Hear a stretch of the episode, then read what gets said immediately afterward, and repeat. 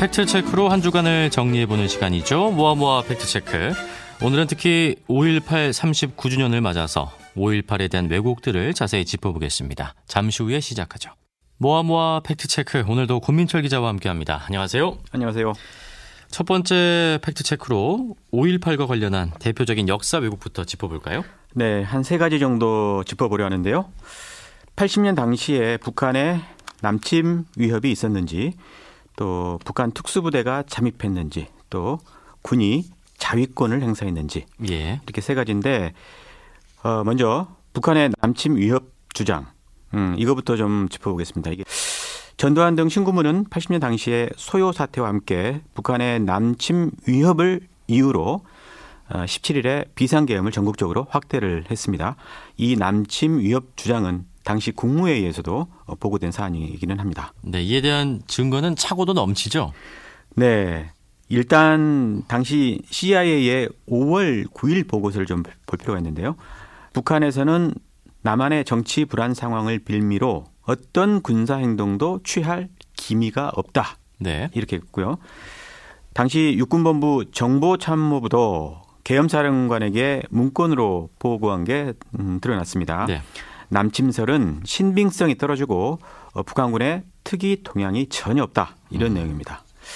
그러니까 한미 정보 당국이 한 목소리로 남침 위협은 근거가 없다 이렇게 이야기를 한 건데도 그런데도 전두환 측은 중앙정보부를 통해서 남침 위협을 만들어냈던 셈입니다. 네.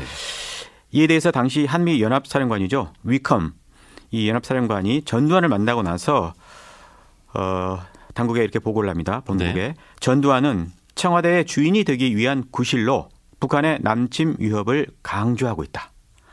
따라서 80년 남침 위협설은 전두환 측이 퍼뜨린 가짜 뉴스라고 봐야 됩니다. 네, 계엄 확대의 근거부터 왜곡돼 있었다는 얘기죠. 그럼 5.18이 북한 특수부대 소행이라는 주장 이것도 한번 짚어보죠. 네, 북한 특수부대원 600명이 시민들 틈에 섞여서 폭동을 일으켰다는 그런 유언비어죠. 네, 어, 사진을 보면 북한 사람과 일치한다. 이런 식의 가짜 뉴스도 꾸준히 만들어져 오고 있고요. 그런데 지난 13일이죠. 주한미군 정보요원 출신인 김용장 씨가 언급을 했습니다. 네, 북한군 600명이 침투하려면 잠수정이 30척이 필요한데 음. 당시 북한은 그 정도 규모의 잠수정이 없었다. 이렇게 네. 얘기를 했죠.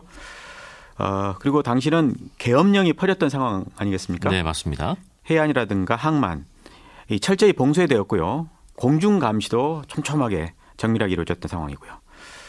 어, 그리고 계엄군은 광주 외곽을 꽁꽁 음, 둘러쌌지 네, 않았겠습니까? 그랬었죠. 600명의 북한군이 침투한다는 건 따라서 말도 안 되는 그런 얘기죠. 네, 예, 5.18에 대한 국가기관의 조사가 그동안 여러 차례 진행이 됐었죠. 네. 85년, 88년 또 95년. 이 북한 특수부대 침투설은 그 조사 때마다 말도 안 된다는 결론에 이르렀었습니다. 네. 대법원도 대법원도 같은 취지로 판결을 했었고요. 사실 더 밝혀져야 할 부분은 김용장 씨의 기자회견으로 들어간 그 편의대 문제이기도 하죠. 네, 80년 당시에 사복을 입은 우리 군인들이 가발을 쓰거나 또 네. 거지처럼 분장을 해서 어, 시위대로 침투한 것을 확인했다 이런 폭로였죠. 네, 어, 편의대로 지낸 분의 증언도 어, 나왔었고요. 따라서 드러난 진실을 보면 이 전두환 측의 적반하장, 적반하장도 이런 적반하장이 따로 없다고 말할 정도입니다. 네, 또 하나 또 역사 왜곡과 관련해서 짚어볼 게 전두환 측의 자위권 준약 아니겠습니까? 네. 21일 오후 1시에 전남도청 앞 발포가 시위대가 먼저 발포해서란 부분. 네. 네, 시민들이 먼저 발표해서 이 생명 위협받는 위급한 상황이라서 어쩔 수 없이 자유권을 행사했다. 이런 주장인데요. 네. 5월 21일 오후 1시 무렵에 전남대와 도청 앞에 이제 공수여단이 진치고 있었죠.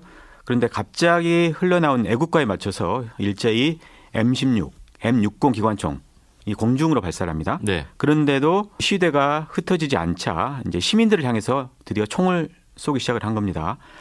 국민들을 지켜야 할 군대가 국민을 향해서 총격을 간 아주 충격적인 예, 상황이 시작이 됐죠. 자위권 주장이 거짓이라 보는 근거들은 뭔가요? 그날 오전 중에 일단 실탄이 군대에 이제 나눠졌고요. 네. 그리고 말씀드린 대로 도청 앞과 전남대 앞 여기에 동시에 이제 발포가 이루어집니다. 그리고 당시 공수부대원들이 남긴 기록에는 무릎 쏴 자세에서 사격이 이루어졌다 이렇게 적혀, 음, 적혀 있거든요. 무릎 쏴 자세에서? 네네.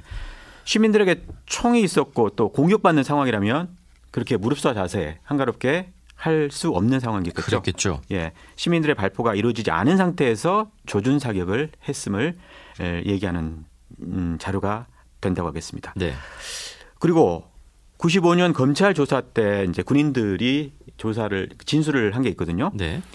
그러니까 5월 21일 당시에 예, 아까 말씀드렸던 발포가 있었던 도청 앞 전남대 앞에서 시위대가 총을 가진 걸 보지를 못했다. 네. 이렇게 군인들이 진술했다는 겁니다. 게다가 21일 날 헬기 사격도 아주 중요한 증거 아니겠습니까? 이 점이 중요한 이유는 당시 상황이 우발적인 충돌 상황이 아니라 네. 명령에 따라서 계획적으로 진행됐음을 보여주기 때문입니다. 그래서 그런지 헬기 사격은 없었다는 게 전두환 측의 일관된 주장이기도 합니다. 역시 가짜 뉴스죠. 네. 어, 헬기 등 공중에서 쏜 총탄의 흔적이 전일 빌딩 건물 곳곳에 남아 있습니다. 네. 어, 몸에 파편이 박혔던 분들도 있고요. 5.18 당시에 이 헬기에서 발사된 총알 파편에 맞았던 남현애 씨 이야기입니다. 네. 어, 도청 앞에 전일 빌딩 건너편에서 지나가다가 맞았고 또 몸에서 나온 파편을 미국 무기실험연구소에 보내서 조사를 했었습니다. 네. 그리고 어, 이게 자동 기관 총탄으로 이제 판명까지 났었고요. 네. 그리고 당시 30일 항공단의 탄약 관리 업무를 맡았던 네. 최종호 하사라는 분이 계십니다. 이분의 증언도 아주 강력한데요. 명령을 받고 탄약을 지급했다는 점, 그리고 그 후에 광주에 돌아온 헬기의 탄통을 보니까 네. 20mm 발칸포 보통탄은 200발을 쓴 상태였고요. 네. 네. 또 7.62mm는 한 300발 정도 이미 사용을 음. 했었다. 이렇게 이제 증언을 했었습니다. 네. 광주에서 헬기 사격이 이루어졌다는 명백한 증거고요. 또 계획적인 음, 살상이 있었다는 걸 방증하는 자료이기도 합니다. 네, 그렇군요. 아, 5.18 역사 왜곡 더는 없어야겠습니다. 어, 그런데 5.18 유공자에 대한 왜곡 문제도 간단히 좀 짚고 갈까요? 요 사이에 그 보수 유튜브 등을 중심으로 아주 자주 나오고 있거든요. 예, 이거 뭐 말도 안 되는 주장이지만 네. 혹시라도 이 사실로 그 받아들이는 분들이 계실 수 있으니까 한번 체크를 해보겠습니다. 네. 5.18 유공자 5,800명 중에서 3,000명이 가짜로 판명이 났다. 근데 이런 주장부터 보면요. 어, 이거는 SBS 연합뉴스가 이제 짚어봤는데 일단 숫자부터가 좀 틀립니다. 네. 5.18 유공자 본인은요 3,603명이거든요. 네. 그러니까 5,800여 명이라는 숫자는 광주광역시가 네. 29년간 5.18 보상법에 근거해서 보상을 해준 그런 사람의 숫자입니다. 그러니까 유공자가 아니라 음. 어, 피해 보상을 해준 그런 사람의 숫자를 말하는 겁니다. 지금 한 2,203명 정도 이렇게 보상자와 유공자 수가 차이가 나거든요. 이거는 왜 그런 거죠? 네, 5.18 보상법에 따라서 보상받은 이들이 자동적으로 유공자가 되는 거는 아닙니다. 아, 그렇군요. 예, 5.18 예우법에 따라서 보훈처에 별도로 신청을 하고 심사를 통과해야만 아. 유공자로 지정이 예, 예. 되는 거거든요. 당연히 유공자 숫자 보상자 숫자보다 음, 적겠죠. 그럴 수밖에 없겠네요. 예. 그리고 1980년에 일어난 5.18 민주화운동 유공자 명단에 88년생이 포함되어 있습니다. 네. 누구는 태어나기 전부터 유공자냐 이런 얘기도 나오더라고요. 그 얘기가 보험법을 제대로 이해를 못해서 나오는 얘기가 됩니다. 네, 원래 유공자 본인이 사망을 하면 유족 중에 한 명에게 권리가 승계가 되거든요. 네, 어, 다만 이 경우에 수권 유족으로서 보훈 대상자가 되는 겁니다. 이거는요, 다른 국가 유공자의 경우도 동일합니다. 음, 88년생 유공자 이거는 무슨 얘기죠 그럼? 인터넷에서 돌고 있는 그 명단을 근거로 이제 하는 얘기인데 네. 확인해 보면 보훈처에서 국회에 신상 정보를 빼고 준 자료인데요. 그런데 이 자료는 유공자 본인이 아니라 수권자를 기준으로 정리된 자료입니다. 네, 네, 네. 자료를 잘못 읽고 하는 주장입니다. 그럼 90년에 5.18 가짜 유공자가 무더기로 적발됐다 이런 얘기도 있더라고요. 네, 이거 역시 사실이 아닌데요. 네, 유공자 중에 가짜가 무더기로 적발된 적은 없습니다. 네. 다만 허위 공적으로 이 보상을 받은 유공자가 아니라 이 보상받은 29명이 적발된 적은 있습니다. 음. 네, 그리고 무엇보다도 90년에 이제 5.18 민주 유공자 제도라는 게 그 당시는 없었습니다. 네, 5.18 유공자 등록의 법적 근거는 5.18 민주 유공자 예우에 관한 법률이거든요. 근데 이 법이 시행된 게 음. 2002년입니다. 네. 그러니까 12년 전인 90년도에 이 가짜 유공자가 적발됐다. 이런 이야기는 사실 앞뒤가 안 맞는 얘기죠. 그렇군요. 어, 5.18을 왜곡하면 처벌하도록 한 한국판 홀로코스트 방지법. 지금 국회에서 먼지만 쌓이고 있는데요. 관심이 필요해 보이네요. 5.18과 관련한 가짜 뉴스들 짚어봤습니다. 이번에 짚어볼 뉴스는요. 문재인 정부 들어서 서울 물가가 세계 1위로 올라섰다. 이 얘기예요. 네, 문재인 대통령 집권 2년 만에 세계에서 물가가 가장 높은 나라로 한국이 등극했다. 이런 내용인데요. 네. 이거는 KBS가 이제 체크를 했는데 어, 서울 물가가 세계 1위다. 맞는 말입니까? 전혀 사실이 아닙니다. 네. 국내 주요 언론이나 기관이 자주 그 인용을 하는 게 영국의 경제 분석 기관의 자료인데요. 지난 3월에 나왔습니다. 지난해 기준 세계 도시의 생활비 보고서인데 네. 1위는 파리, 프랑스 파리고요. 서울은 7위였습니다. 7위. 예, 예. 또 물가 비교 기준으로 또 많이 쓰이는 게 햄버거 가격인 그 빅맥 지수 아니겠습니까? 네. 같은 햄버거의 가격을 비교해 보면 서울은 16입니다. 음, 또 라떼 지수로도 비교를 하는데 에, 별다방 라떼 값으로 보면 한 9위 정도 세계 음. 9위 정도 됩니다. 근데 왜 세계 1위 주장이 나오는 겁니까? 예, 이 유튜브 등에서 근거를 제시하는 게이 바로 조선일보 기사인데 해당 기사는요 뉴욕, 도쿄, 런던과 서울의 주요 식료품 값을 자체 비교를 한 겁니다. 네. 서울이 가장 비싸다. 음, 아, 서울이 가장 많은 비용이 든다. 이렇게 이제 보도를 한 건데 이 네 개 도시의 조사를 인용을 하면서 급기야 세계 1위라고 어, 둔갑을 시킨 겁니다. 그럼 문재인 정부 들어서 급등했다. 이 주장은 사실관계가 어떻습니까? 아까 말씀드린 그 기관의 자료를 보면요. 서울이 10위권 안에 진입한 게 2014년도부터입니다.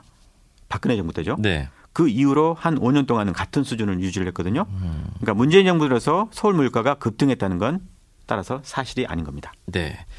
민감한 물가 정보 가지고 이렇게 가짜 뉴스를 만들면 안 되겠죠.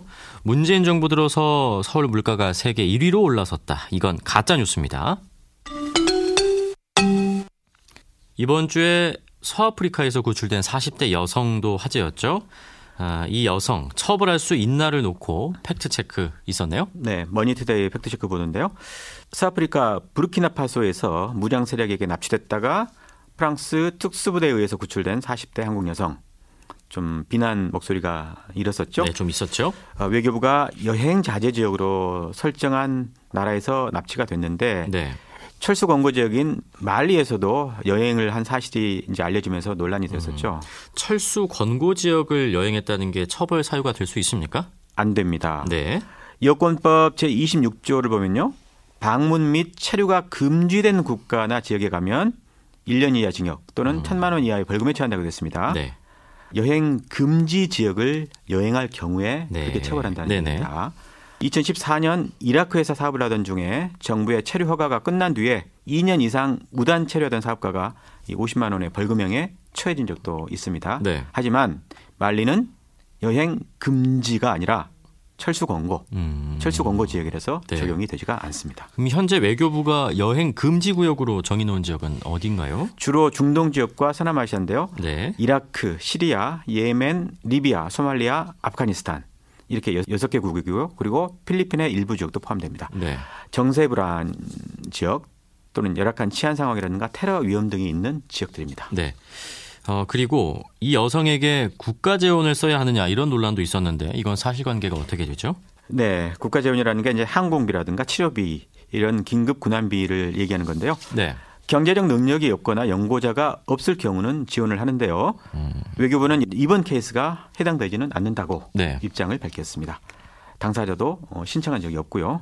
그래서 국가 재원이 쓰인 적은 없습니다. 네, 이렇게 정리하죠. 서아프리카에서 구출된 40대 여성 처벌 대상은 아닙니다. 자, 다음 팩트 체크 알아보죠. 이번엔 블루라이트가 정말 눈에 안 좋나 이 부분에 대한 팩트 체크네요. 상식적으로는 영향을 미친다고 조금 보는데 아닌가 보죠? 네, 요새 블루라이트 차단 제품이다 해가지고 이런 광고를 많이 좀 보실 수 있는데 네. 특히 블루라이트가 시력 손상에 위험을 준다고들 생각을 하죠. 관련해서 서울경제가 팩트체크를 했는데요. 도대체 블루라이트가 뭔가요? 네, 우리 눈에 보이는 빛, 즉 가시광선 중에서요. 네. 어, 380에서 500 나노미터의 짧은 파장을 가진, 가진 빛입니다. 네. 우리 눈에 푸르게 보인다. 이렇게 해서 이제 블루라이트다. 이제 이렇게 불리거든요. 네. 파장의 길이가 아, 이렇게 빨주노초 파남보 순서 아니겠습니까? 네. 파장이 짧은 축에 속해서 시력에 좋지 않은 영향을 주는 게 아니냐 이렇게 음. 의심을 받아온 게 사실이죠. 그럼 블루라이트의 이 위험성이 과장됐다는 얘기인가요?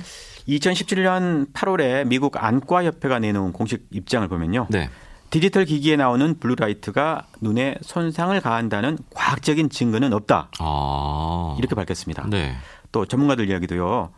블루라이트와 같은 푸른색 파장이 눈에 심각한 영향을 미친다고 하면은 푸른 하늘을 보는 순간에 우리 눈이 멀어야 한다는 네. 거냐 네. 이렇게 되묻거든요. 네. 침소 봉대 됐다는 네. 얘기죠. 그럼 블루라이트가 인체에 끼치는 영향은 전혀 없다는 얘기인가요? 전혀 없다. 뭐 이건 아니고요. 네.